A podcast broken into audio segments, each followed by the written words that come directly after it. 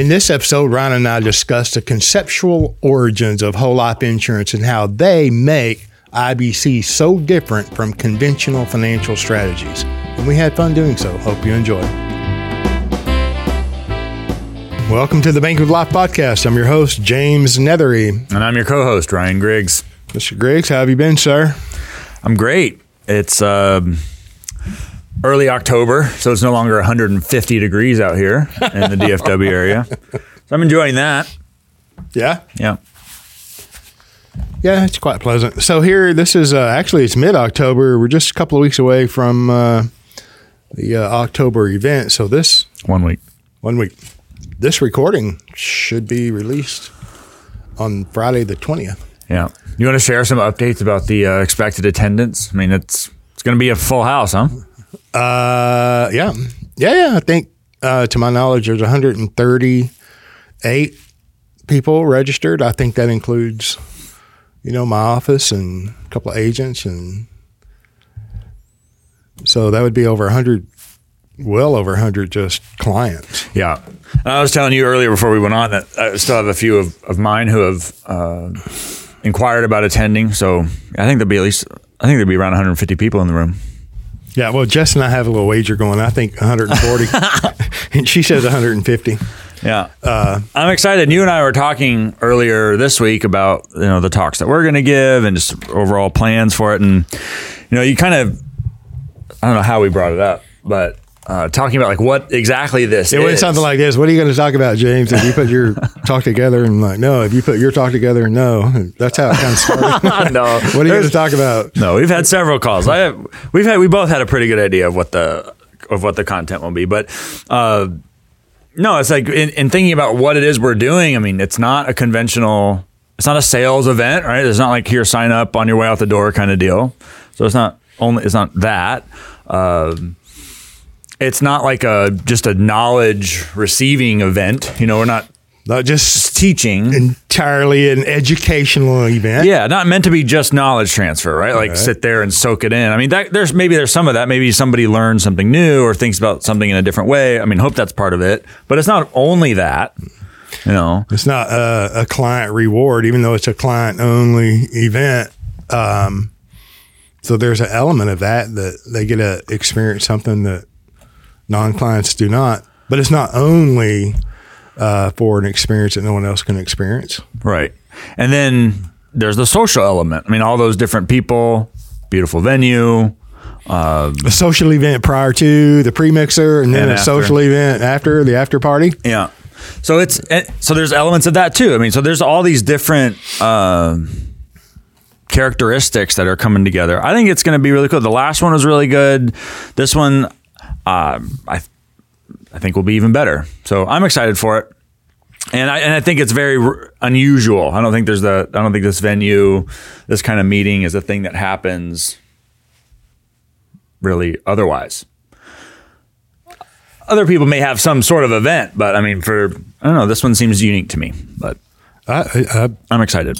Me too. I think it is absolutely is unique. You know, I mean, done a lot of events over the years and none of them have been identical. You know, we would bring Nelson in and have him present over one day or 2 days. And, of course, he would, you know, teach the same thing, Becoming Your Own Banker, just dang near right out of the book. But all the anecdotes and analogies, you know, spread throughout there. He never said the same thing exactly twice. Mm-hmm.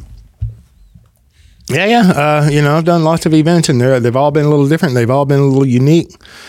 And I'm really excited about this. I don't believe that the opportunity is ever going to present itself again to have all of the speakers in the room and even the guests. You know, let's say 80% of them or 100% of them come back the next year, but then there'll be other new people too. Yeah, good combination. Absolutely, new people and returning. Yeah, yeah, and so it's a little window of opportunity to participate in a very unique event that just doesn't happen that often. Yeah. It's never happened before. I don't mean to go on and on about it, but I'm just telling you the two guest speakers, they're just never going to be in the same room.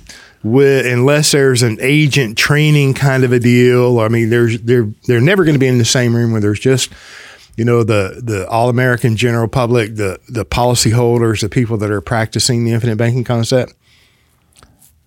There's not gonna be another opportunity. I don't think so.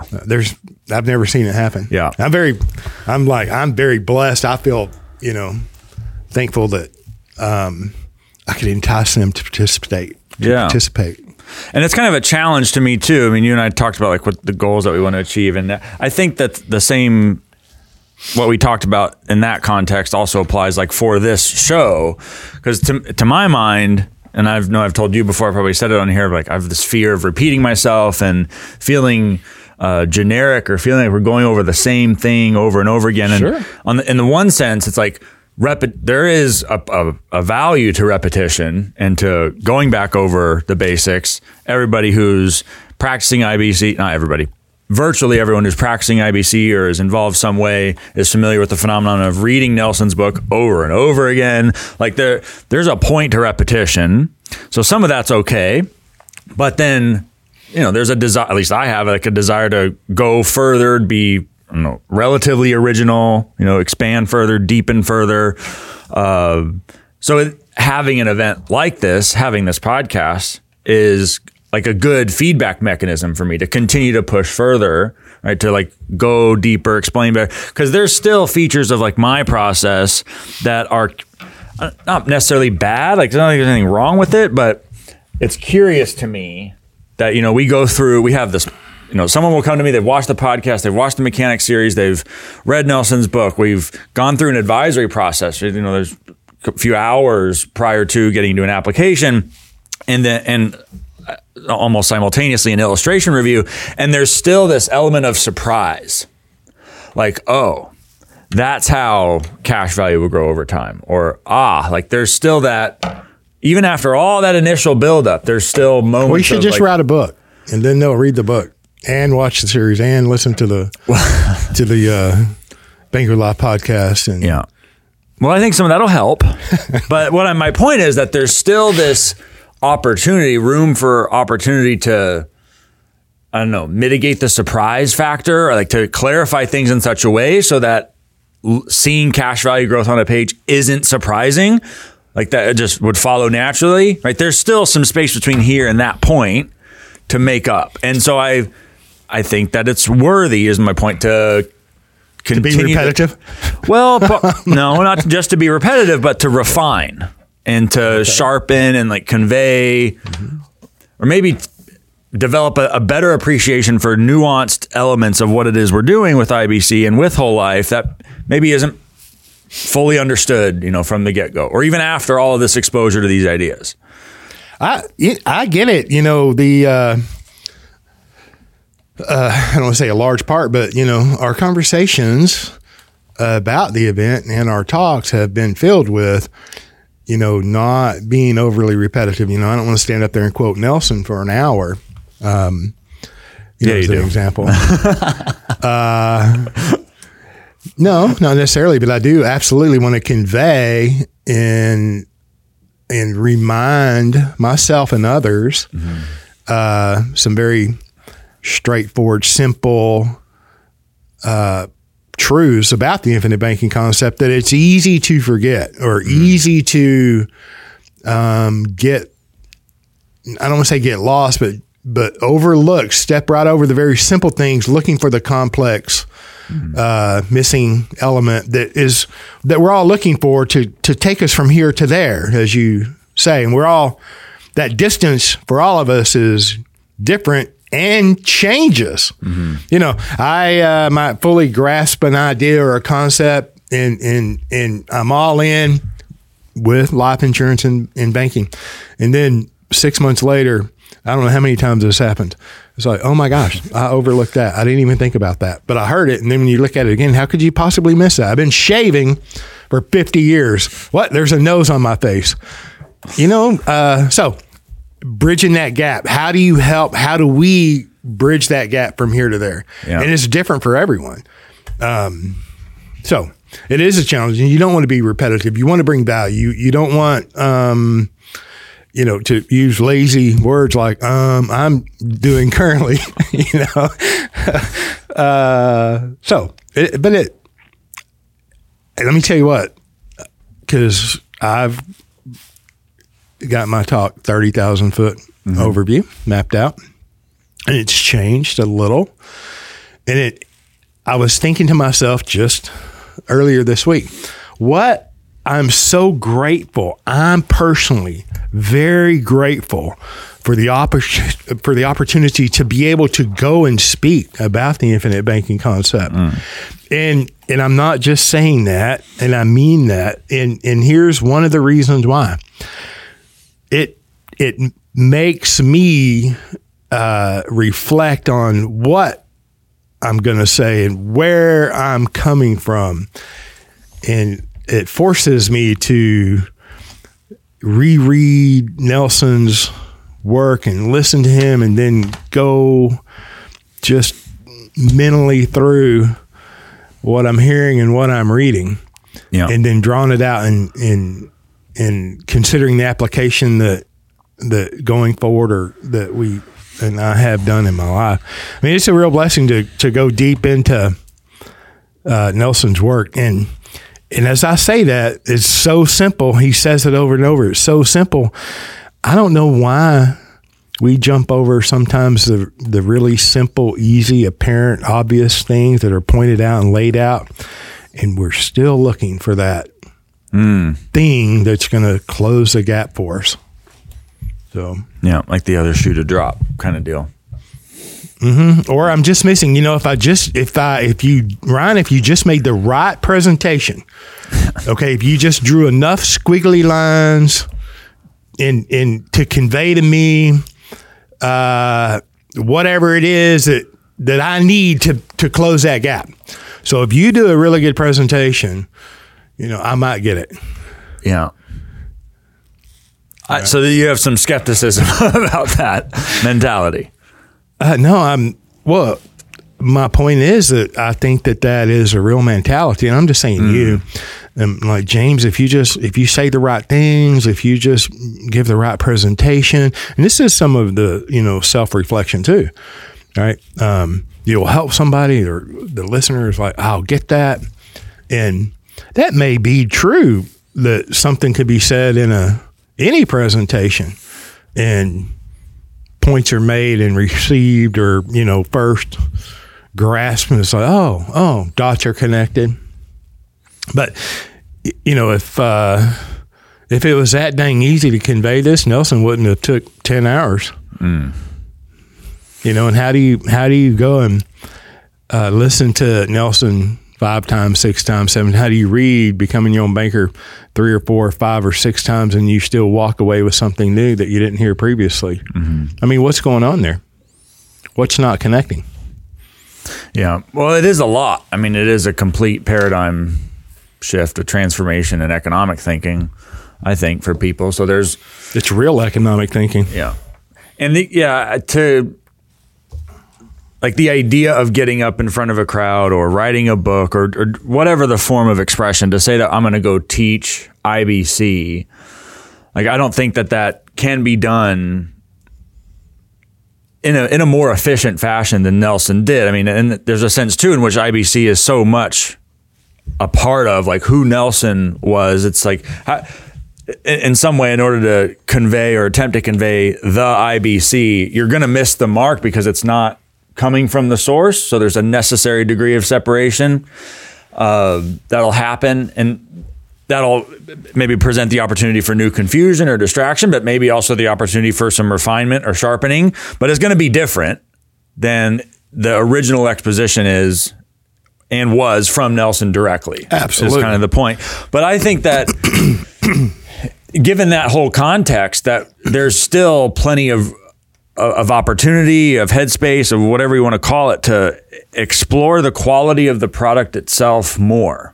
You know, there's that, I think I've mentioned on here before, and I've certainly talked to you about it, but that Jim Rohn quote, you know, the interested want to know, will it work for me? The fascinated want to know how. You know, I really like that. Like the idea of being fascinated to the point of wanting to know more than somebody who's just interested would need to. Mm-hmm. And just what I was mentioning to you before the show, what I thought about over this prior week, is the nature of value generation in the contract itself. I mean, it's almost like there's a, it's not almost, it is the way it is that value is manufactured, generated, created in this particular kind of property in a way that's so distinct from the way we refer to financial value of other property, right? That we're constantly, you know, the house is worth what somebody else will pay. The, you know, the value of the stock market holdings is worth whatever you could liquidate for, you know, less taxes and fees if they're in a tax qualified. Like, we're all used to this idea of value being contingent on what somebody else in the market will pay, and you don't know what that is. So there's this inherent uncertainty. And the idea too that things should be purchased on the expectation of appreciation, that there's going to be some increase in the value of what somebody else will, you know, in the market. So an uncertain, non-guaranteed, you know, expectation of appreciation. And this is just what one is supposed to do, right? You invest, you buy it, and that's, and so we have this. We have this like intuitive or conditioned or trained kind of understanding of what it means to have property of value, of to accumulate capital or to accumulate net worth at whatever resolution you want to think about it, right? Whereas in whole life, the nature of value generation is so much different. Right? We're harnessing this relationship between a future cash flow, a future value, and its present value, and it works. That can happen because of this bizarre fact of life, you know, called the law of large statistical facts, empirical statistical facts or regularities, combined with mortality of all things, right? Life and literal life and death. Like, life and death happens in such a way over a large enough number of numbers that if you can observe that and you know, track and acknowledge those empirical regularities, then you can establish pricing relationships between now and future cash flows in order to engineer this value growth, this ownership as equity, this capital, financial value in this contract. Like, and the contract is not even really the property. I mean, it is technically the property itself, right? You own the policy, but it's not like the value is in the paper and the ink on the page, right? Like, right. The contract just enumerates the underlying property, which is the agreement, like this binding legal arrangement with this company, like this mutual that consists of other people doing the same thing. Like, that's so bizarre. You just introduced the idea of mutuality, right? But that's with all of these numbers, yeah. And so then you apply the law of equity, like a very old common law, British common law type philosophy principle, where there's this moral admonishment that the individual should, in that arrangement, in this context of paying premiums for these specifically priced future cash flows on the basis of the law of large numbers, on the basis of the fact of mortality and the observation of life and death, like the idea on top of all that the individual who participates in it is entitled to, has like some moral or legally enforceable claim to ownership in that whole operation, which is compensated by a dividend. Right? Like, the important part of this is that you have a moral justification grounded in British common law for the origination of a cash flow, a dividend, participation in the financial surplus that collective generates. Well, when it generates it, right, year to year. And for that cash flow to also contribute to the additional increase in value. I mean, there's an elegance. Like, when people first learn Austrian economics, you know, you go way down the rabbit hole, Mises Institute, read Mises, Rothbard, Human Action, Man, Economy, and State, and go through all this. You know, there's this sense of, like, for some people have reported, like, when you get the gist of it, when you get the general features, to kind of stand back and be like, wow, there's an elegance to the integration of all those different philosophical and logical deductions. And it's really impressive. I get that same feeling in reflecting on the nature and origins of a whole life contract.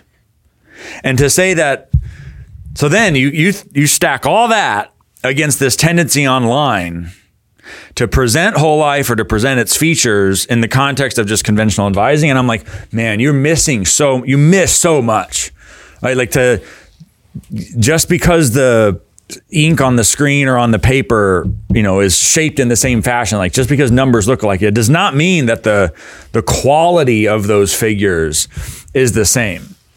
And I think there's a very unique, compelling quality of the values that pertain to whole life, death benefit, and cash value that that if you can comprehend are extremely compelling, is my point.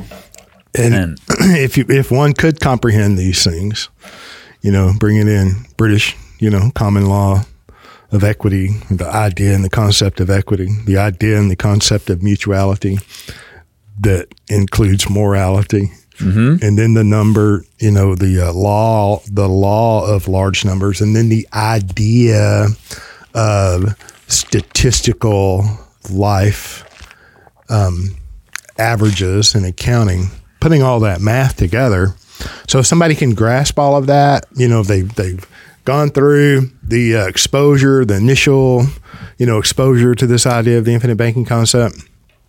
And, you know, because you will generate an annual statement if you have a life insurance policy, and it might look similar, might not look similar to an annual statement from, you know, an investment company. And of course, it'll be a different format, but they're all just numbers on a page, right?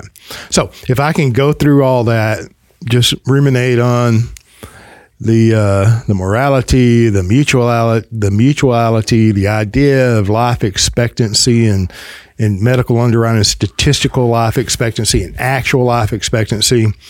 And so I would back up and see the construct at some time and just be in awe.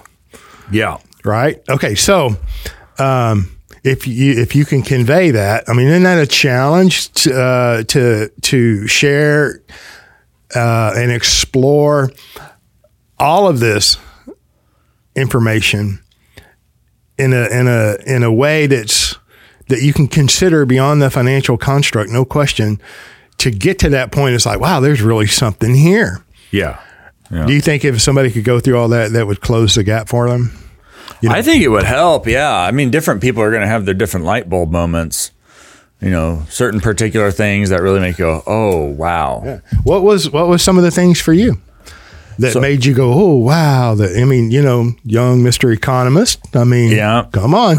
So the first thing, and the internal mechanics to this were not immediately obvious to me, but this was like what really sparked it. I think it was 2015. I'm trying to think of when exactly this was. It was either very late 2015 or very early 2016. In going through Becoming Your Own Banker for the first time, read the book in full in the night, right? But in equipment financing in particular, that cumulative net outlay column, to just flip from page to page and see that number go up, that was the first like, huh, okay, and cumulative net outlay. I mean, I understood what that meant. So to have seven figures, you know, 2 million and change, depending on which illustration you look at, to see that much in cumulative net outlay. So cash flow, net of premiums paid in to the individual over the course of a lifetime with conservative assumptions, right? Mortality at, was it 85? You know, started in just early 20s. I mean, this is not 30. There were no grand assumptions there, right? And in fact, then you little layer deeper in the narrative itself where he's explaining, you know, that 25 grand per year in PUA, that maximum is not getting paid year 6 and beyond. Some PUA is getting paid, but you're not hitting the maximum. The dividend is assumed to be taking care of the base premium after that in that 5th year and beyond. So like what this presentation consists of is a lot of conservative, maybe you might say suboptimal type assumptions for a purpose, right? The point was to show a change in the cash flow from associates finance to a life insurance company at the same magnitude, right? $1,500 a month in payments for the equipment.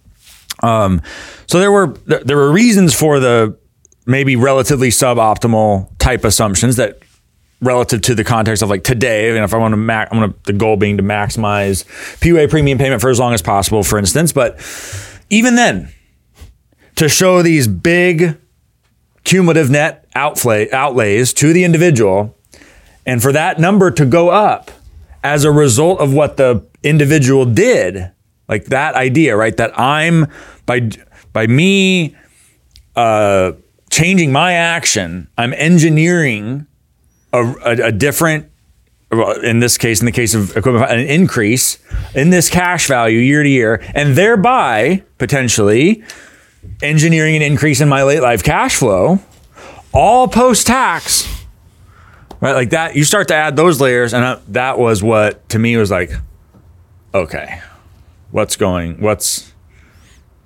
wanted more. That's why I did it. I wanted more. Yeah. In 2015. So, and then, okay. And there's a, look, equipment finance was the really favorite part of the book to me, and still is, with an even distribution of age classes. It was about 500,000 in cash value each illustration, from 1 to 2, 2 to 3, 3 to 4, 4 to 5. And then, and you can read it in there, but that thing was so inefficient. That policy was, I say, so inefficient. It could have been more efficient. Yeah. And it was eye-opening to me too. But okay, so when you go through that and you want to know more, what'd you do? How did you seek this more? Before fully, and I still don't fully get it, don't get me wrong, but before kind of understanding why cash value would grow in that fashion, before getting to the bottom of that rabbit hole, I immediately went online and looked for Nelson. So found he was still doing his seminars at the time. So this was in Northern California. I think it was in May of 2016. Yeah. And found that he was doing a talk in January of that year, attended in May of that year. And so then it went deeper and deeper from there. Yeah. Well, that was the next best thing that anyone could have done, is listen to Nelson live. Right. I mean, and then it's just been Katie Barr the door since. Yeah. The capital element, understanding the value, understanding cash value as capital. That was a big level deeper. Yeah. Well, you were, I don't want to say struggling, but you're deep into the Austrian theory of capital even then. Yeah. It's still the subject of my dissertation, and that it's, yeah, to see the economic integration has been a big deal, and then to explain that to clients. Like I have an individual going through the advisory process now, and mid 30s, and successful, works in technology, runs a company, has a startup, this kind of stuff. For his age, makes a fairly good living, just statistically speaking, and as I find so often with many people, but maybe in particular people who have done relatively well in their income generation, in their profession, in their on the economic side of life, there's this importation of terminology from the conventional financial sector, right? And there's a process of unwinding that, sort of not unlearning, but just putting that in a box over to the side and learning the new, meaningfully new and different terminology in whole life. And one thing I've found that is helpful in explaining that from like a substantive strategic perspective is the capitalization versus investment dichotomy, right? Like the purpose of this is to retain, secure, and grow value that you have access to, where the whole point is to maintain access to it, right? Whereas in investing, yes, we want value accumulation. That's fundamentally the idea, but the question is control, right? The purpose of investing is to give up control over that financial value to somebody else on the conditional expectation that there's going to be some cash flow in the future. Okay, great, fine.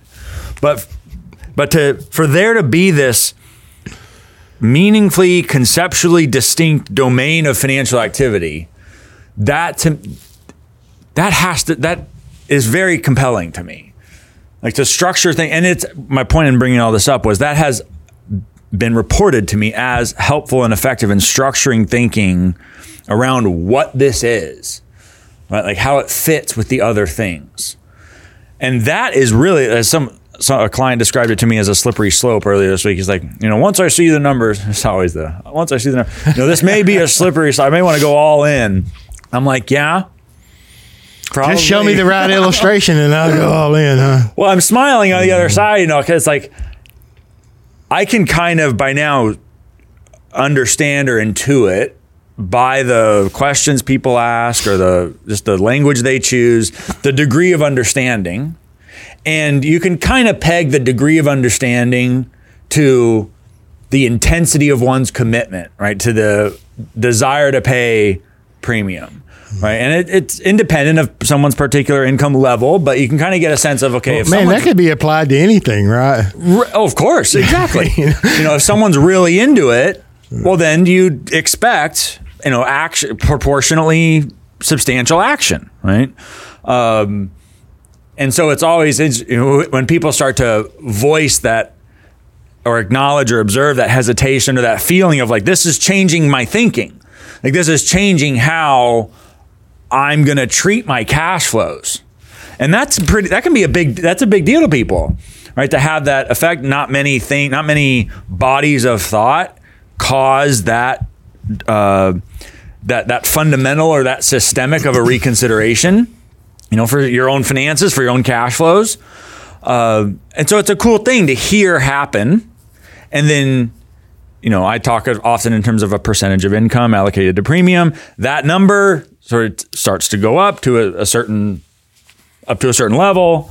And then you see that reflect in the premium numbers. And of course, the higher the premium, the better the cash value growth. So like yeah. Anyway, my broader point, going back to the very beginning of this, is I think it would help people. It certainly helped me to have a more technically accurate understanding of the internal makeup and structure of these policies, what the textbooks, what academia refers to as the pricing of life insurance. It's really a explanation of the makeup of a contract. Like if people understood that better, I think it would help. I think that would help sharpen the whole image. You know? I think that would help some people, you know, diving down on the technical aspects of life insurance. Yeah. And it'll probably help as many people as it wouldn't help. Oh, you know, I mean, I don't know that, but I mean, the non-technical person doesn't want to get drug out into the world of technology and beaten to death, right? And don't get me wrong, I'm not saying any of this is necessary. Well, no. Right? Like you don't have to become a master of actuarial science to implement IBC. I completely agree. But we're speaking really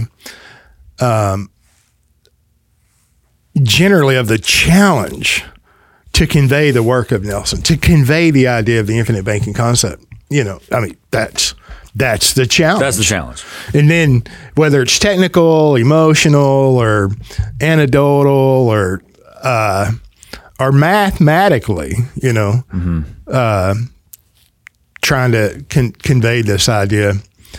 I mean, that's just the challenge. And to me, you can't really leave the math out, you know. You can go really deep into the mathematics of a life insurance policy, and especially whenever you have the law of large numbers and mortality, right? And we were talking earlier about this idea in the British law that all of this information, the statistical information of life expectancy, comes from Uncle Guido, right? The 10-year you know, census. Mm-hmm. And more accurately would be the life insurance company's experience. Yeah. And then I wonder how much they share that information between each other, which is nil. My understanding so far is that the mortality tables published by the government form the basis of individual state mandated non-forfeiture rate calculation, right? So that serves as the sort of a price floor, you know, the minimum basis. And then that individual companies likely use their own data for internal pricing that of course conforms with and meets the whatever thresholds are set in place on an individual state by state level. But then I would imagine there's degrees of flexibility above those regulated minimums in order to price things potentially more in line with the company's own experience.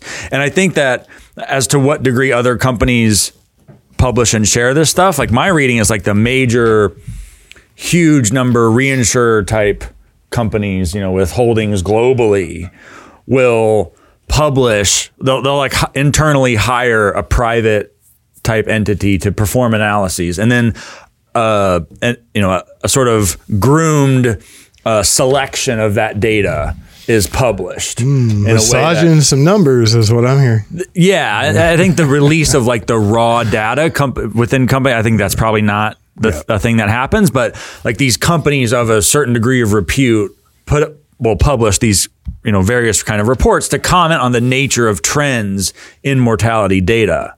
And I think there's enough, but from the state regulation, my sense is that there's enough from the state regulation point of view and whatever information sharing there is within the industry, plus a century or more of experience for the industry, for there to be something like a general type consensus in the pricing. Like it doesn't seem to me like you're going to go like from one company to the next, there's going to be some wild difference, you know, in the nature of, let's say, cash value growth over time. Yeah.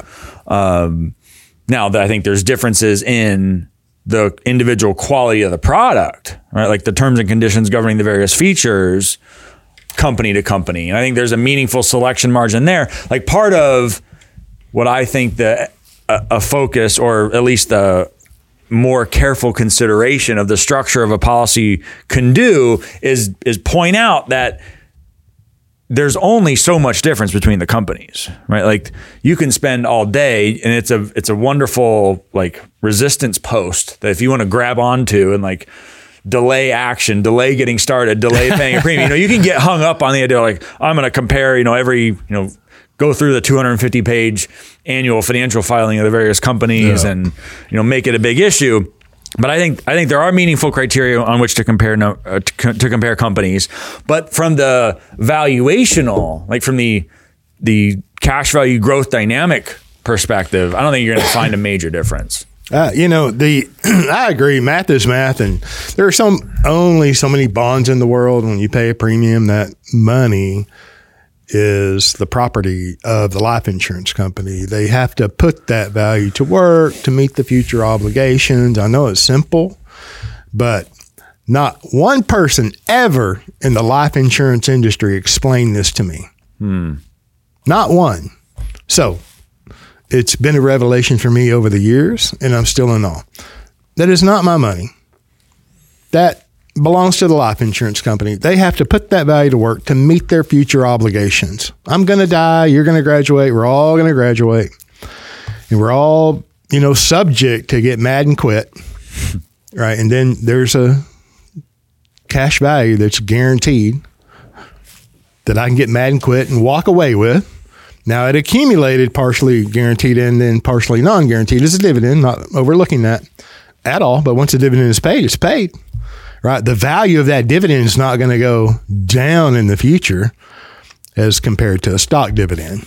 I mean, I might get paid a dividend and might reinvest the dividend in the stock, you know, the dividend reinvestment program, right? That stock value can still go up and down. All right, not so with life insurance. And so there's that idea that it's not my money. It's the value of the life insurance company. But contractually, I can get mad and quit and walk away, or I can collateralize that. Mm-hmm. I mean,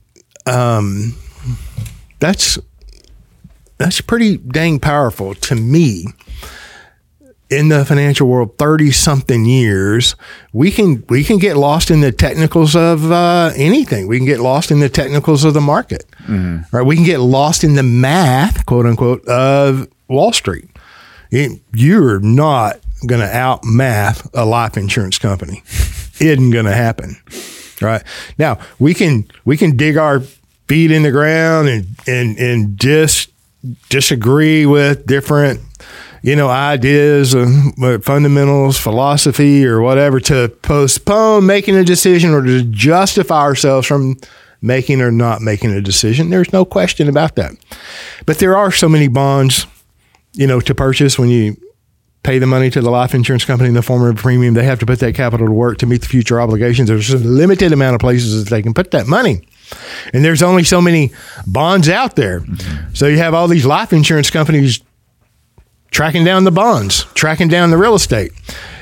And it's all math, and there's some variable within the product design of a life insurance company. You know, they can hide cost and margins, and you can make things up here or there. You can support the dividend from other sources in the enterprise. I don't know how many times these big life insurance companies have sold off very profitable arms of or assets that they own to support a dividend. So things can happen, mm-hmm. right? But when you look at the philosophical differences of the life insurance company, they do exist, right? And we can even into the infinite banking world, you know, some of these life insurance companies don't want you to borrow. They don't want you to exercise your guaranteed right, sir, to collateralize that policy. Yeah. Wonder why. You know, I get it. They don't have tellers, and they're not a loan. They don't have a loan department. You know, it's a service. I get it. And if they have hundreds of thousands of policyholders and just a moderate fraction of them wanting to exercise their right to collateralize the policy. Mm-hmm. I mean, I understand that there's a lot of similarities in the life insurance companies. You know, they all work on the same mortality tables. They all have the same distribution costs, whether you're paying an agency system, an IMO system, or a banking system, or a brokerage house. The distribution cost is the same. The investment returns are relatively same. The further out you go, of course, the greater point that the greater the results of similarity occur. Right. But what happens when a little company makes some bad decisions because of philosophy, and then they get financially upside down and have to have a hedge fund out of Canada to buy them? Right. So these principles are true. These fundamental facts are facts. There's a limited amount of capital. There's a limited amount of places to put that capital. But the investment guru at a life insurance company, one can be different from the other. You know, you get the board of directors and the management of a life insurance company, the decisions can be different. So I think philosophy is very important. You know, technically all life insurance is the same, technically. I don't care if you're male, female, 20 years old, 30 years old, or 60 years old. The cost of the death benefit is all the same. When you technically go through it and look at the math. But the challenge is conveying the idea. What if I'm going to go from here, wherever I'm at currently, to understanding, to the point where, you know, I don't care what the markets do or don't do, and I don't care what my brother-in-law says about the gargantuan premiums that I'm paying in his perspective, right? How do you close that ground? Yeah. Well, part of it, to me, going back to that capitalization and investment framework, is to make the point that this is a systematic difference.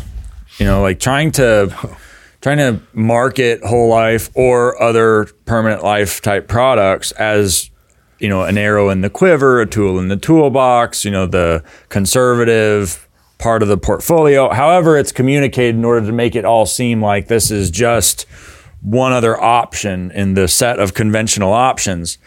I think that's unfortunate. Like, no, you should say that this is, a fundamental theme in IBC is that there is a stark distinction between what the conventional approach is and this alternative. Like, there is a difference. It does matter. It is pretty dramatic, right? Like, we are talking about a substantial percentage of income. You know, we're talking about multiple years of premium payment. We're taking a lifetime perspective, even beyond. Like, this is a lot. This is different, you know, and you can, you know, the scale of your income may, you know, if you earn a lot, you get a lot of cash flow, then a nicely suited system may consist of a big premium number, like a number bigger than any other number that you might deal with, you know, in transactions in your otherwise ordinary economic life. Like there's a lot, you know? And so I think part of the, I think one way to help make a connection between, you know, I'm interested or ignorant, and on the one hand, and I'm committed, let's go on the other, is to point out that, yeah, this is definitely different. And I don't think people should shy away from that, is my point. I don't either. I think that, you know, when you refer to the investment world and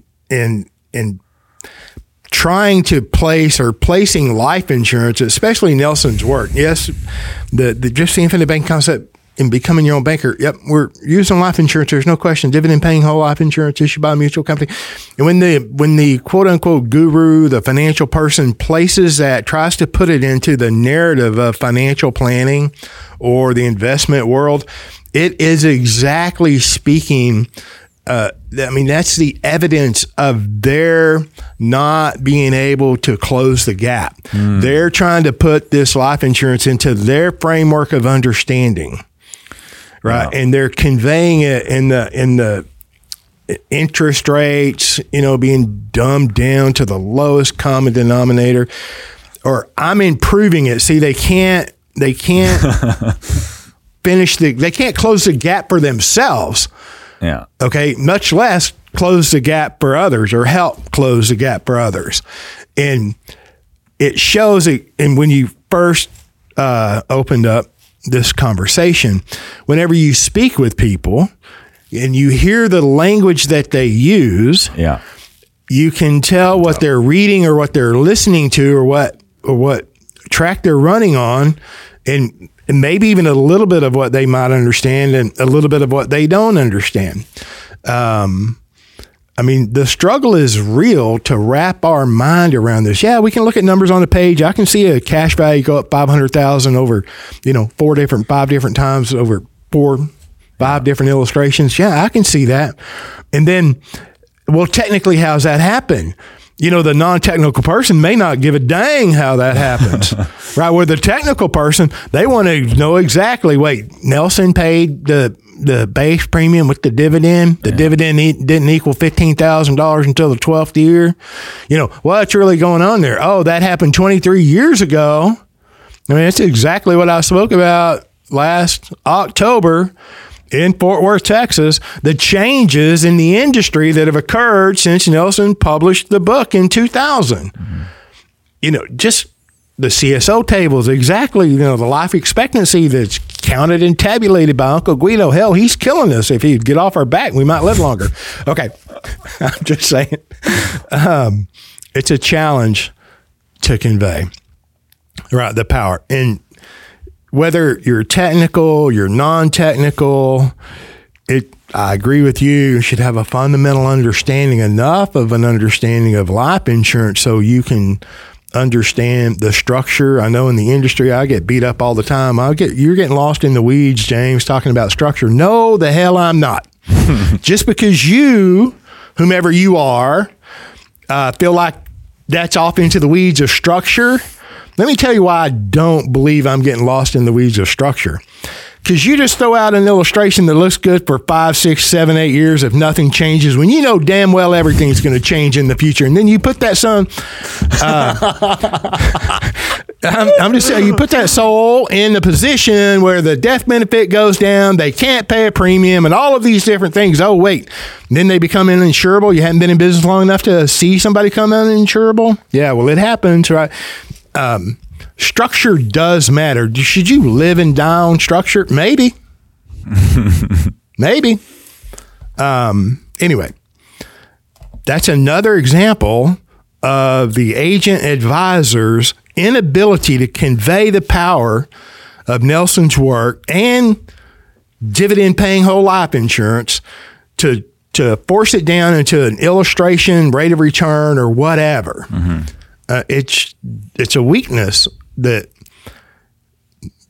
they should spend time trying to improve their understanding. and it's a lot of these dynamics all kind of flow together. So like that, what you're describing so frequently comes with these different marketing strategies where it's always showing the tabular detail, maybe even the raw tabular detail from the illustration document itself, or just the, you know, copy paste of it. But or the third, I love the third party software. It's numbers on a spreadsheet. Oh my gosh, to manipulate. Yeah, that's the point. Okay, and then the presentation of those numbers and the emphasis is always on a larger cash value figure earlier.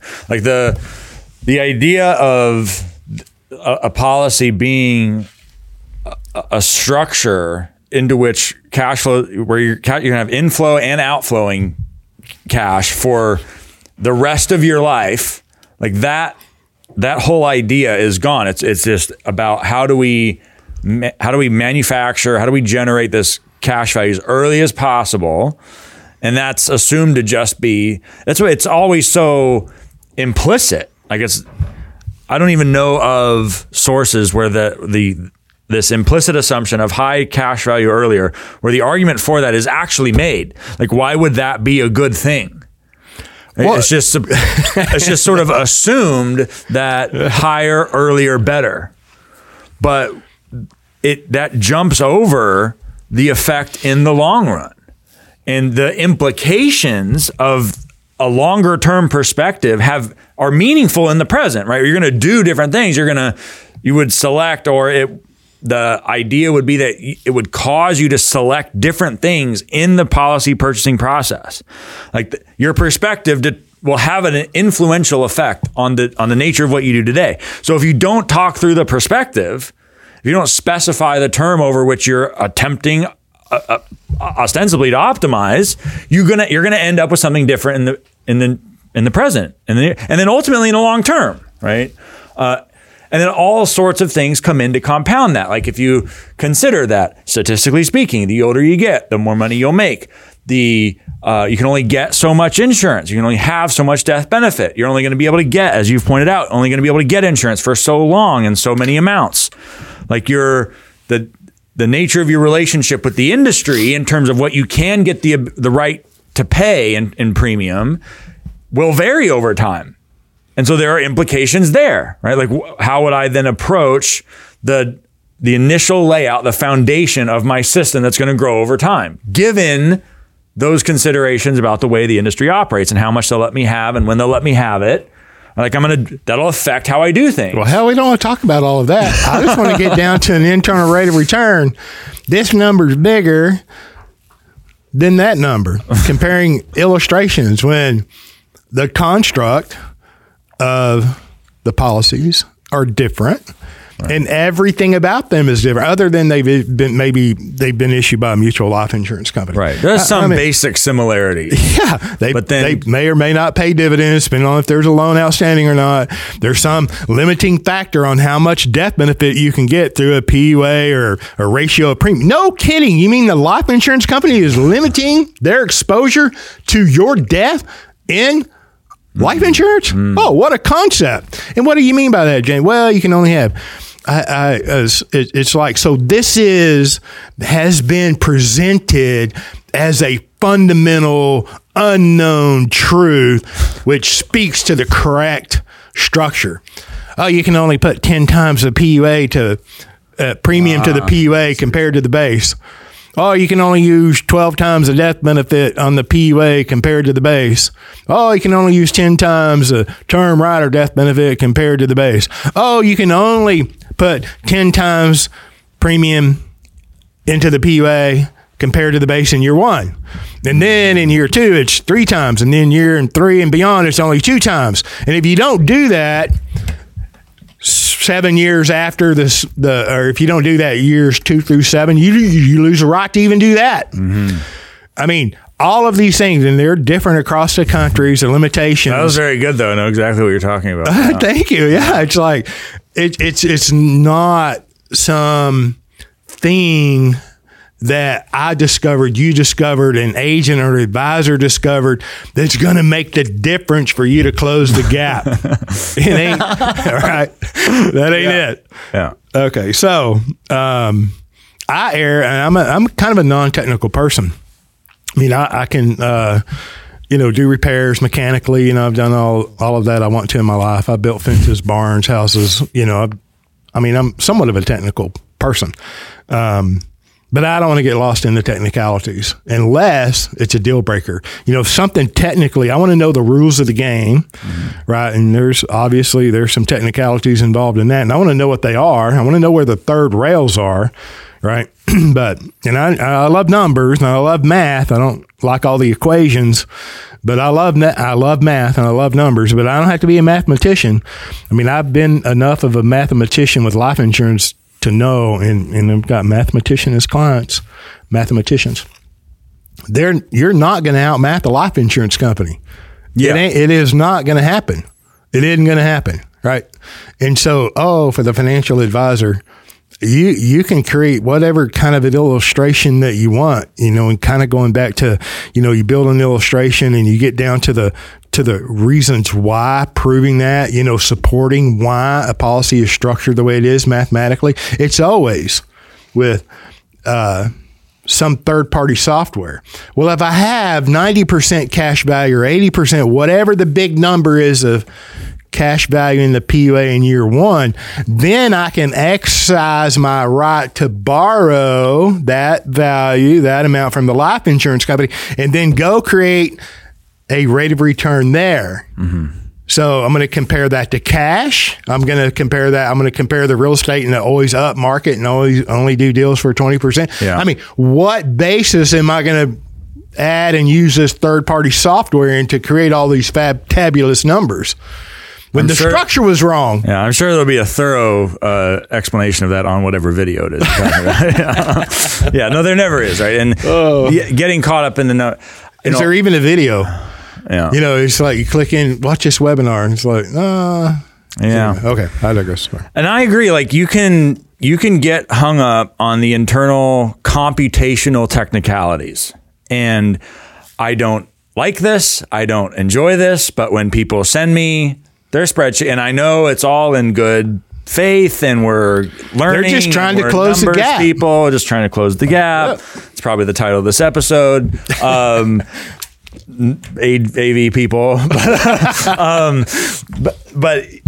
and that certainly frustrates me. And looking at the spreadsheets, and hey, I built this model. Given the numbers on the page, does this help or advance or clarify? And it's like, yeah, probably not. Not really interested in reading all that. I get all that. I think the approach to the internal actuarial technicals, people sort of assume that means we're going to go do some computation and compare numbers on a page. And that is not what I mean.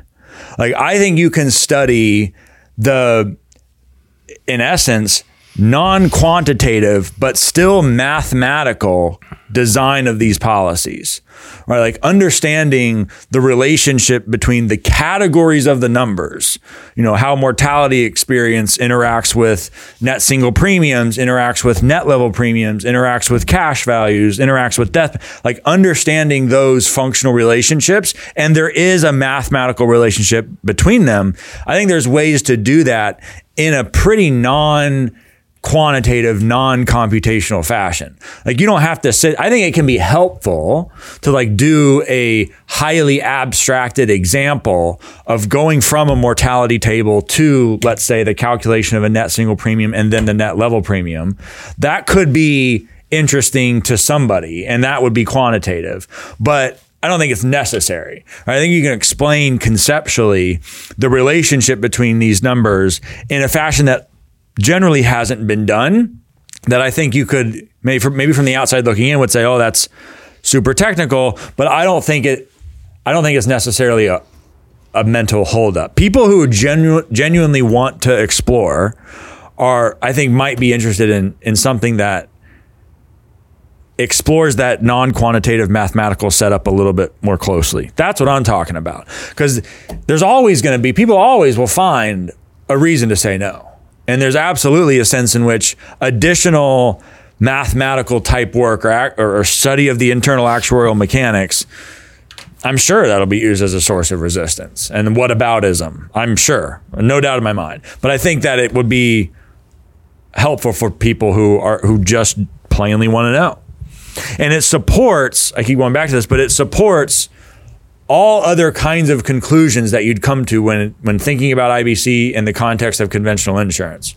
Like it supports why cash value is different in nature than value in something like a stock portfolio or tax qualified plan or whatever, real estate, whatever else it is. It supports all that. It supports fears about inflation. You know, there's a dollar denominated asset right. that, you know, that values in US dollars. The dollar's going to collapse. Blah, blah. It's like, yeah, no, this is really about, again, the relationship between numbers over time. And if one understood the nature of cash value, then in a threatening price inflationary environment, you would want even more of this, right? You'd want to expose even more Absolutely. Of your ongoing premium to this systematically compounding growth curve, right? You're literally offsetting the fall, your relative fall in purchasing power in the rest of the economy by boosting your own purchasing power relative to your annual cash flows. All right, so, but if you understood the nature of the contract, just again mathematically, conceptually, but not necessarily quantitatively, if you still understood those relationships, it would help clarify that dynamic. I think those are just examples. You know? Absolutely possible to help clarify. You're skeptical. No, I'm not. I'm not skeptical. No. I'm serious. I thoroughly agree that, you know, that work should be done. I mean, it's fascinating to me. You know, like this is really different. Yeah, it could, because it is. You know, yeah. and it will help a lot of people. Yeah, and there'll be a lot of other people that, you know. Yeah, I'm glad that you did that, and I appreciate. You know, seeing that. Yeah. And, you know, to me, because we were talking about like when I first like light bulb initially went on, becoming your own banker, equipment financing, one feeling that came along with that was this kind of, this is going to sound like gooey, I guess, but like the excitement that comes with discovering the possibility that there could be a whole other way to go about this compared to a whole system where it's not compelling at all. Right. Like, tax qualified plans, government partnerships, government limits, changing rules, business cycle, you know, the news stories about the collapses in the portfolio, totally unexpected, having to going back to work, you know, whereas you didn't expect to, or you thought you were going to retire and like had this whole other plan in life, and just having this source of late life surprise, you know, to the downside, and nothing about like accentuating or improving your ability to act economically in your own sphere. You know, like there's no discussion really of like how best to manage finances to prepare for the possibility that you might want to go to work for yourself or start a business or just transition to another industry. Like all of that's like considered something else, whatever that is. It's something else. It's not the domain of financial planning or strategy. That's self-help or psychology or whatever it is. But just to think of like finance as this thing that you do that excludes all of that preparing for your own type deal, preparing for entrepreneurship, accentuating your ability to impose your will in your own domain. Like that's not part of the discussion. It's just tax qualified plans, major Wall Street corporations, financial products you don't really understand. You know, the mutual funds, exchange traded funds, ETFs, all these different machinations, feeling like you're contributing to the problem, right? You're supporting these institutions that don't like you, right? I mean, they're all, you know, World Economic Forum, hoping that you'll be wrong and it'll turn out really well. Yeah, like, none of this is built for you. Like, I think that the delusion is fairly shattered that Wall Street's not like looking out for you, like how to help you. And, you know, it doesn't take much, like Nelson used, it doesn't take much on the tax qualified plan front to start to see through that. Like, oh, the government's created a program to help me. Oh, you know, how naive am I? You know, like, is pre-COVID or post-COVID? I mean, it's like that is so bleak. Mm-hmm. And if you come at an evaluation of that, like I did, from this Austrian economic business cycle, monetary economy, or monetary economic type view, that gets depressing. And you can get real lost in the Federal Reserve stuff and the history and all that. It just gets worse, you know. So to find that book, to find that part of the book, and to consider that, wow, there could be a way to exist and operate and manage functionally, deliberately, on purpose, in the financial domain that's not all of that, that to me was very exciting. Like really exciting. You know, like the kind of thing that changes, I mean, it has obviously changed everything you do.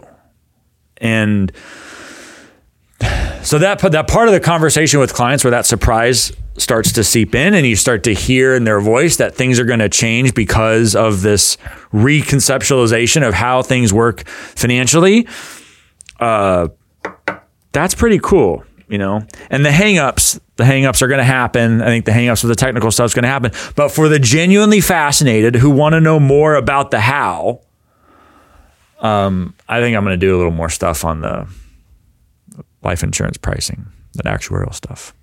We'll see. You just went off a cliff, man. You were just like all excited. And, that's the conclusion.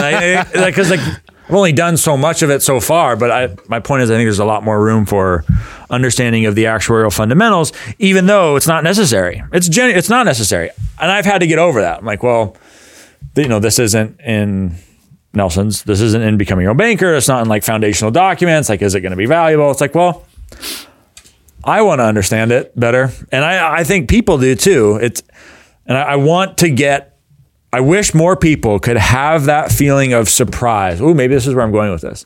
I wish more people could experience that same feeling of surprise and discovery in seeing how things could be different, right? Not just that they can, which is big deal enough, but to get an idea of how things change over time, I think would be helpful.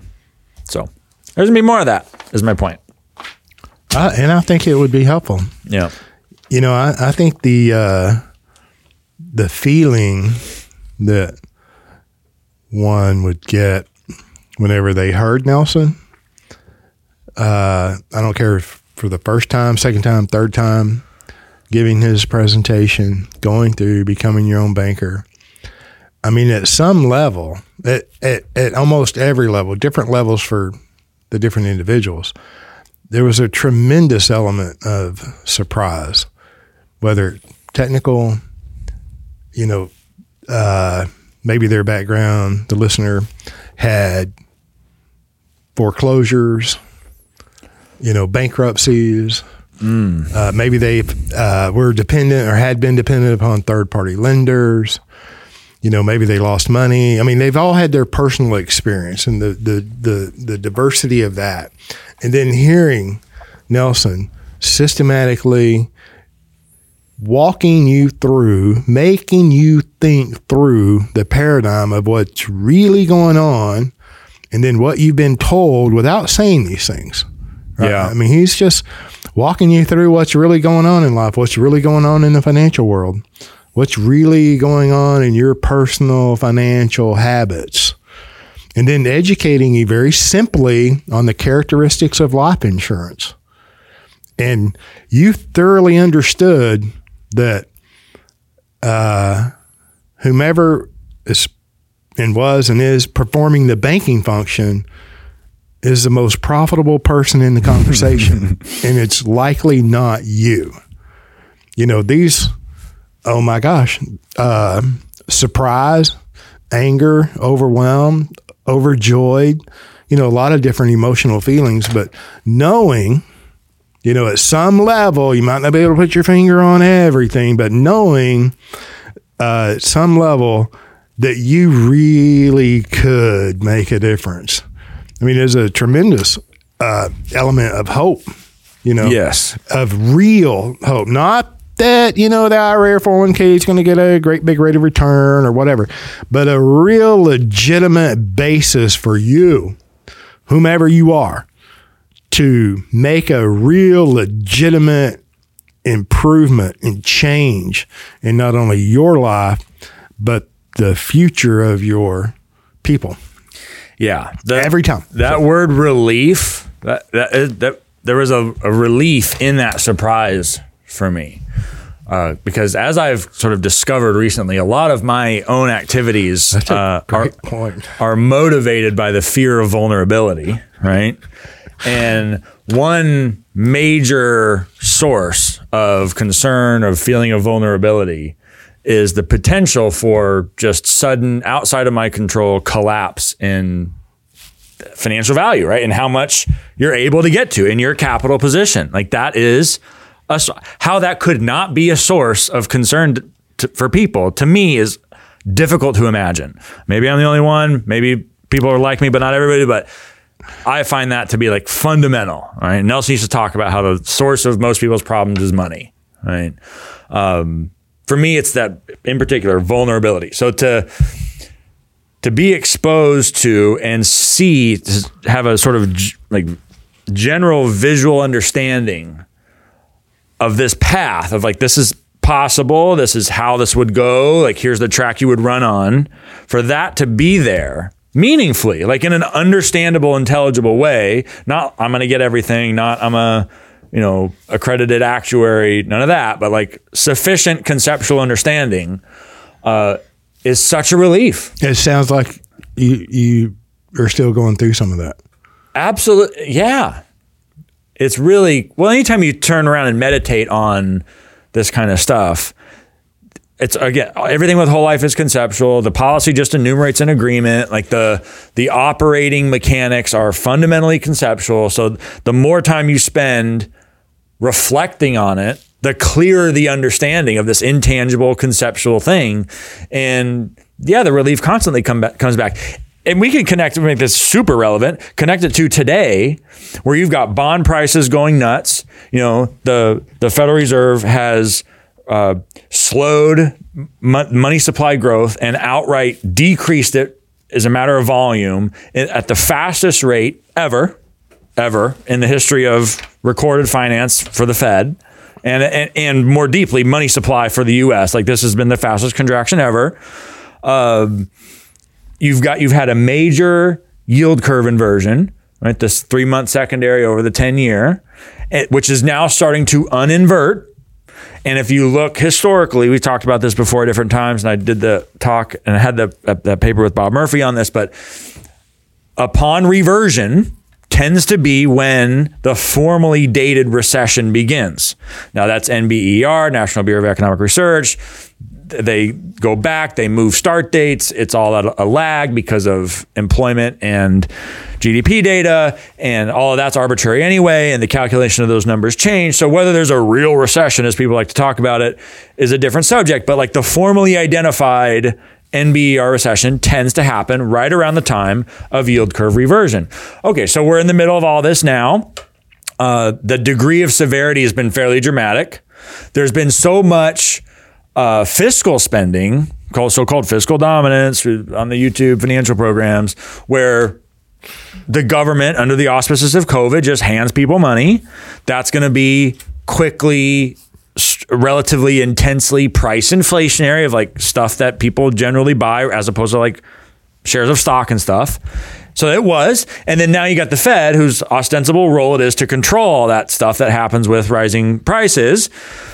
But their effect on the monetary side, as far on the contractionary side, is at odds with or offset by this ongoing stimulative stuff on the fiscal policy side. So you have these offsetting factors. Prices are not coming down as fast as people thought. So you have this, you set the stage for a stagflationary type event like in the 80s, but for reasons that look more like those in the 40s, right? Where a bigger factor behind the rise in consumer prices was federal government spending, fiscal policy as opposed to monetary policy. So you have the same kind of fiscal dynamics as in the 40s with the kind of money inflationary type dynamics in the 80s, 70s and 80s combined together now at a much larger scale, right? With advances in technology, right? So part of the SVB collapse was like the speed at which these withdrawals happened. That caught the Federal Reserve and FDIC system with their pants down. Like they didn't have a good response for the technological speed part of this whole, of the whole process happened overnight, quote unquote. In fact, within a day. So all of those factors together, line all that up and say, I wonder what effect that's going to have. And just let's talk about financial vulnerability now, and in terms of the... we need a digital currency. That'll solve all of that. Yeah. And I've heard more now. I wish I had specifics. I will at a future show. But, plans talking about making just fiat changes to tax-qualified plan holdings. Maybe you get some government bonds in exchange for those equities that we're going to have to liquidate. Anyway, the feeling of relief. That balloon's been floated since the creation of qualified plans, really in the 70s. Anyway.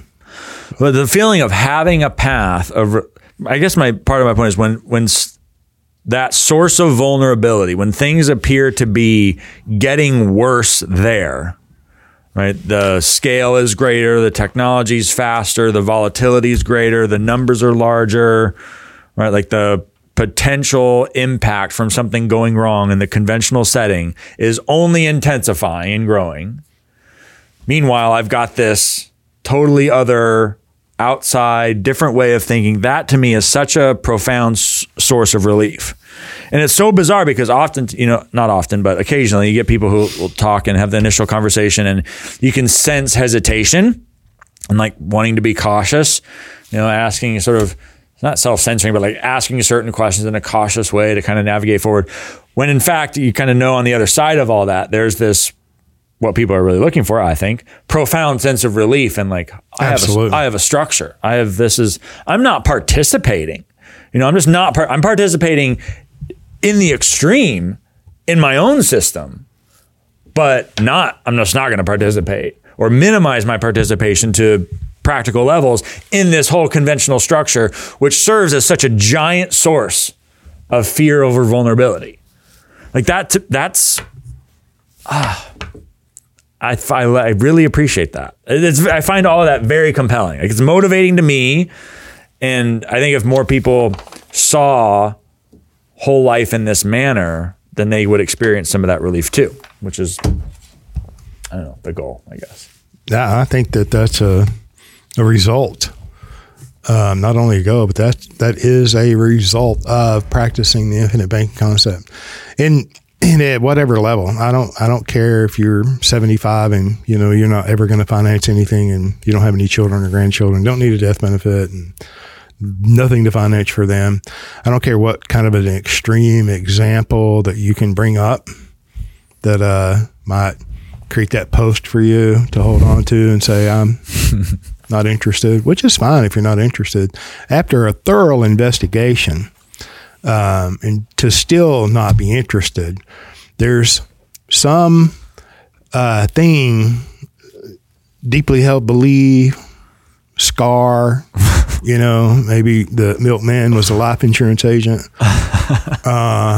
You know, there's something going on. There's a story behind that, you know, we can talk about sometime. Yeah. But I'm just saying that's a result. When you look up, because I remember when I started, there were so many things that, you know, I heard Nelson in the beginning, you know, this is an exercise in imagination, reason, logic, and prophecy. I heard the word prophecy, you know, for whatever reason, it stood out to me. Then he talks about the Investors Diversified Services that his brother got him involved in. He had to pay a premium, not really a premium, but an investment. He didn't have any money. You know, they show him this graphic, this stock market graph, wave of lies is what Nelson was saying. You don't have, if you had $10,000 now, back then, this is what it would turn in today, what it would turn into in the future, but you don't have $10,000, so we'll just start you on this monthly investment program. And you had the initial 7 years in. Right, because that's where the crossover was from your total investment. If it had a whatever rate of return, that's what the value would be. Hmm. You know, American Express bought IDS. Hmm. All right, and I sold my mother one of those plans, and it was with Waddell and Reed. Hmm. I was with Waddell and Reed at the time, and you know, so I'm hearing these things, and they're just like, man. And here I'd been in the life insurance business 14 years. No one had ever, ever, ever mentioned the idea that you could control the banking function. And if you did that, it would, I don't want to say insulate, but it would dramatically de-emphasize the need or the perceived need of some outside investment guru on Wall Street, whatever they promote. I mean, there was a whole lot going on. And that I mean, all of that, my experience, your experience, exposing yourself to this idea and understanding and reading and just interpreting and read and chew on and applying Nelson's work, Becoming Your Own Banker, in his second book, Building Your Warehouse of Wealth. That is the shortest path to closing the gap. Mm. In my opinion, because you can do really good work on technicals of life insurance, and you should. I think I can do really good work on whatever I put my hand to. I don't think that it would necessarily shorten the gap for the broadest amount of people, for the average all-American. You know, it'd be supportive, no question, because, you know, once you close that gap, you know, you look around, you're the dang Lone Ranger. You know, that's why people listen to podcasts like this and why we encourage people to create content and put it, you know, because there's not enough out there and we're all feeling like the Lone Ranger. So other works that are legitimate, not the third-party illustrative, you know, manipulated programs to get you to say yes. I mean, no, I'm talking about when the gap is closed, right? And your comfort level, your confidence level goes up. I mean, it's okay to connect with supportive and understand and read and reread supportive type works and thoughts. Yeah. I think there's certainly an element of reinforcement. Yes, right? Absolutely. Supplemental, reinforcing, just raw, for me, just kind of recreational. Like I just want to know, I'm curious, you know, sure. Satisfying curiosity, but reinforcing, adding conviction and affirmation, you know, none of which is necessary. I get that. But to me, it's like, it's there. You know, it's not been well articulated before. The case for whole life in general has just been bad. You know, we've talked about the characterization by the companies that in the 80s during the modified endowment contract hearings, you know, that no case was made from the perspective of none. The principle of ownership, not even a weak of equity, not even a weak case. Yeah. They didn't even attempt to defend themselves, which believes me. Makes me believe, leads me to believe that they were in freaking collusion. Yeah, it was. If you're gonna penalize us, you know, grandfather everything else in, and then, you know, let's have a say, have some hand in the setting of the rules going forward. Yeah, and James, you're just being a conspiracy theorist. It's collusion. The greatest wave of demutualization occurred after those hearings. Okay, James, draw the connections for me. Okay, here I'm called before the Senate, and I'm a life insurance, you know, executive, and I'm not even defending my product, my industry, the heritage. I'm just going along and acting like a whipping boy for the Congress, and you know. Comparing or opposed to the Wall Street and the term promoters, bull hockey. They showed up and they didn't defend themselves, right? They didn't make an argument for mutuality. They didn't make an argument for private ownership. They made no defense or even principles of equity accumulation. Right. That is the fundamental.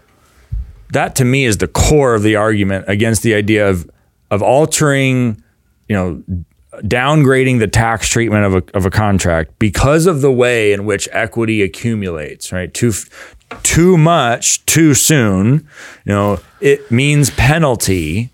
That's you know, to really tie this back into what we talked about earlier, that is a violation of these, you know, natural law-based, law of equity, law of large numbers type concepts, right? To transgress against the law of equity on the basis of tax principle, right? The nominal accusation being that, you know, people in whole life are going to enjoy this great benefit in cash value growth, and that growth is not interrupted by tax, and people can get to it by policy loan without triggering tax. And all of that is a threat to these conventional assets. Which ones? Well, the governments, of course. How convenient, right? People are going to buy less of the bonds. They're going to buy less of these other products from Wall Street. So we've got to penalize from a tax perspective the whole life policy by and tag that penalization, tie it to cash value growth, equity growth dynamics. Like that is to violate the principle of equity, right? That's what it, which is horrible. I mean, they violated their character, their own character. Yeah. The foundational product of the whole industry. You know? If you're willing to violate your personal your personal ethics, yeah, right? Your own character. Well, hell, there's no reason why you wouldn't violate everyone else's, all the policyholders. Yeah, and that's why I come back to part of the reason for that attitude. Yes, there's negligence. Yes, there's just amoral, like practical, do enough to get the job done now type mentality, smooth it over, minimize damage, all that sort of mentality. There's some of that, but there's also ignorance. Like there's also just a lackluster, insufficient characterization or understanding of whole life as property in which you can engineer the growth of financial value. Right? It's always been billed as or positioned as a source of permanent death benefit, and it's like, yes, it is that, but what something is technically is different than what something is necessarily, like from a meaningful perspective, like what it means for your economic life. Like a table is, a certain kind of wood, but how you interact with a table has very little to do with, the biological makeup of the wood, right? You regard it not as just a hunk of material, but as something meaningful, as a tool in your own life. Same thing with whole life. You can, it's characterized by permanent death benefit. Okay, but the functional role is different. Like that case still hasn't been made. And I think you could follow, like to really pursue that line of thought seriously. You could then come after, and I maybe one day will, but like the theoretical justification for this idea of maximum insurability, human life value, right? Like that's suspect to me, that should be challenged too. Anyway, that's what I've been thinking about. Technical makeup of whole life. Mm-hmm. I think that'd be helpful. It's to me that none of this happens in a vacuum. Going back to the Senate hearings, attacking whole life insurance, colluding with not only Wall Street and the term promoter, but some of the actual life insurance executives, I believe, were part of that collusion. When you can't defend yourself, you can't defend your clients, you can't defend your existence as an entity, and you can't defend your heritage. There's something wrong. Yeah, I think they saw it as, I'm just speculating here, I think they saw it as like an appeasement strategy. Like one, the big companies don't really care, right? Like as long as the policies currently in force aren't affected, as long as there's nothing retroactive, and you got these guys making a big fuss, and no one wants to be seen as like supporting tax evasion, mm-hmm, which is what the implication was, that you're dodging taxes, and these big financial firms don't want that reputation, and all these damn near made up out of whole cloth. Yeah, you're dodging tax. It's a tax loophole for the rich. Yeah, like, shut up. And they relied on a few, and you can download the exhibits and look at them, but relied on a few, like literally 2 or 3 print advertisements from 1 or 2 companies to support that claim, right? That people were in fact dodging tax, evading taxes. Never mind the fact that like having access to more capital might put you in a position to invest at a greater scale and generate relatively greater income, and thereby pay more tax, on genuine new production that would not have come were it not for that systematic capital accumulation in the first place. Never mind all of that, right? That argument, by the way, not ever once made. But I think there's this view of relative ignorance, relative neglect, maybe to some degree moral defect, like should have, why didn't you? That too. But then just a failure, an inability, a lack of understanding of what whole life could mean to someone's economic situation outside of the raw material fact of more death benefit. Yeah, I like the moral defect. Not to stop on it, but to me, if you can't defend yourself, your heritage, your product, your clients, and then shortly after that, you know, I said, oh, there's a great wave of demutualization. Oh, in between that those Senate hearings and the demutualization was the introduction to these qualified plans, the simple IRAs, and all of these products that make millions and billions of dollars for Wall Street. Oh, a competitor to the life insurance industry. Yeah. And then the no question that let me go to demutualization, you know, and some of these that have happened, you know, relatively in the last few years, one of them out of, you know, I won't go into who they are, but y'all listening that know life insurance know that a Canadian hedge fund, you know, private equity group bought a company out of Ohio, a very old mutual company. They demutualized so this predatory financial construct could purchase them.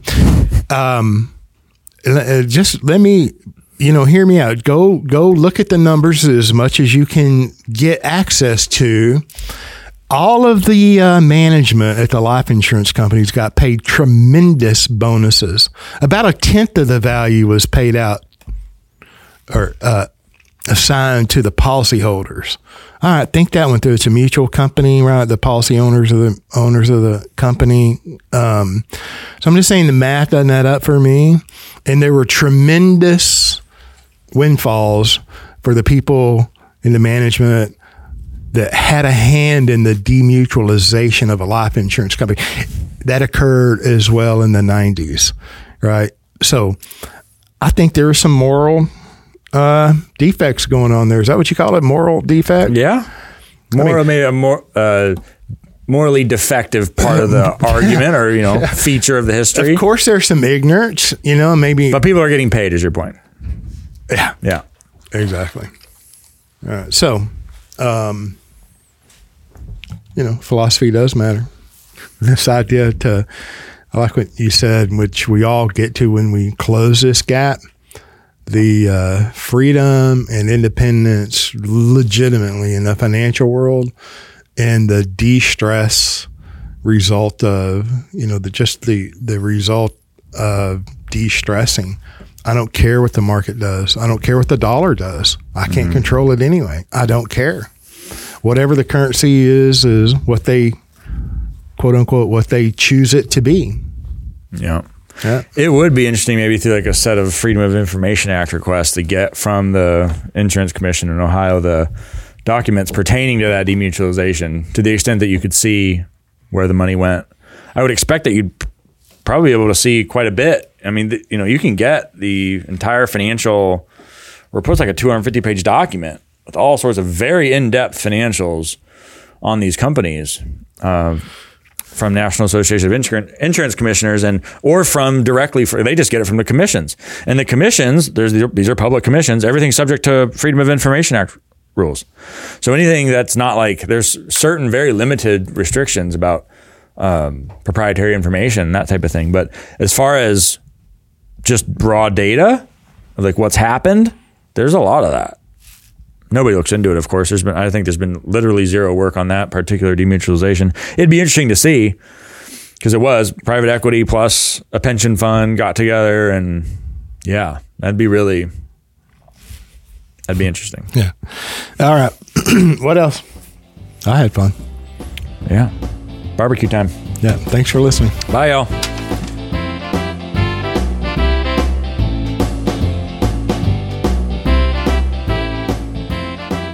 Thank you for joining us on the Banking with Life podcast. If you're watching on YouTube, make sure to like and subscribe and click on that little notification bell. Otherwise, join us on Apple Podcasts and Stitcher for weekly content.